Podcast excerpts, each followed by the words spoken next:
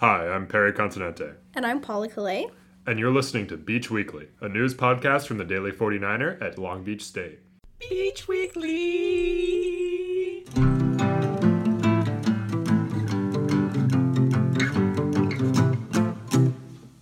News! This week we'll be talking about multiple peeping while loitering incidents, more commonly known as peeping toms.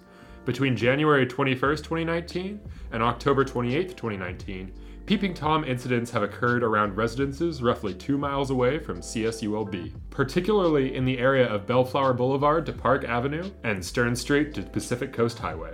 The Long Beach Police Department have received reports of an unknown male suspect looking in windows of residences of female adult victims between the ages of twenty and forty-three years old.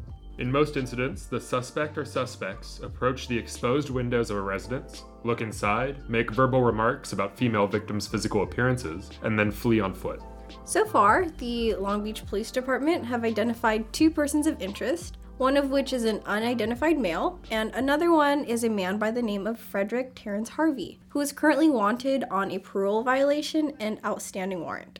Yeah, this must be terrifying for, you know, if you're just chilling at home and then some dude starts making comments about your physical appearance. Mm-hmm. I imagine just because your home is where you feel like, not necessarily exposed, but you can be the most comfortable, you can kind of not worry about what other people are thinking of you or how you look. It's kind of like this safe space, and for someone to kind of like look in all the time, I mean, it is an invasion of that mm-hmm. feeling of safety and privacy. And you live in this area, correct? Mm-hmm.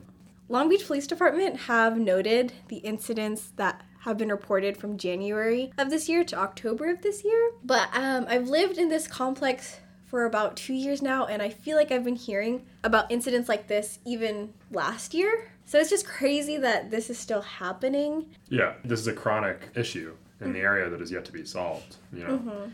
there are pictures of both suspects up online, so you'd imagine that there would be some sort of inquiries or there'd be some sort of progress made, but from what I've seen, there really hasn't been.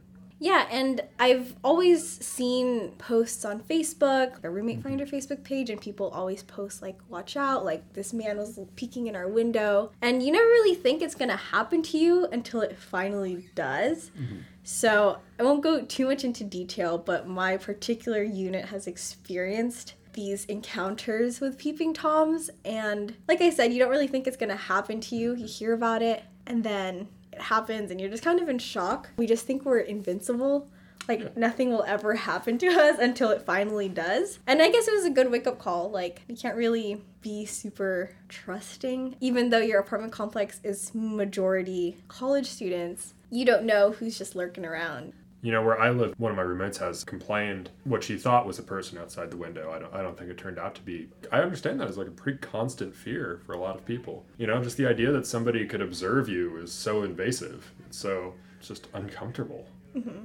It's invasive. It's uncomfortable. Even when they're gone, mm-hmm. you feel like you're always being watched. Like you're always looking over your shoulder, like double checking to make sure that the door is locked. At least for me personally, it permeates your psyche a little bit. Mm-hmm. Like you're constantly thinking about it, especially at night, you know? Mm-hmm. And in the areas where these reports are coming from are kind of areas that are high concentration of like college students. In my complex alone, I know there's a lot of units where it's like all female college students. So it's like five to six girls in one apartment, ages like twenty to like maybe twenty-five. You don't know if it's targeted, but it definitely feels targeted towards yeah.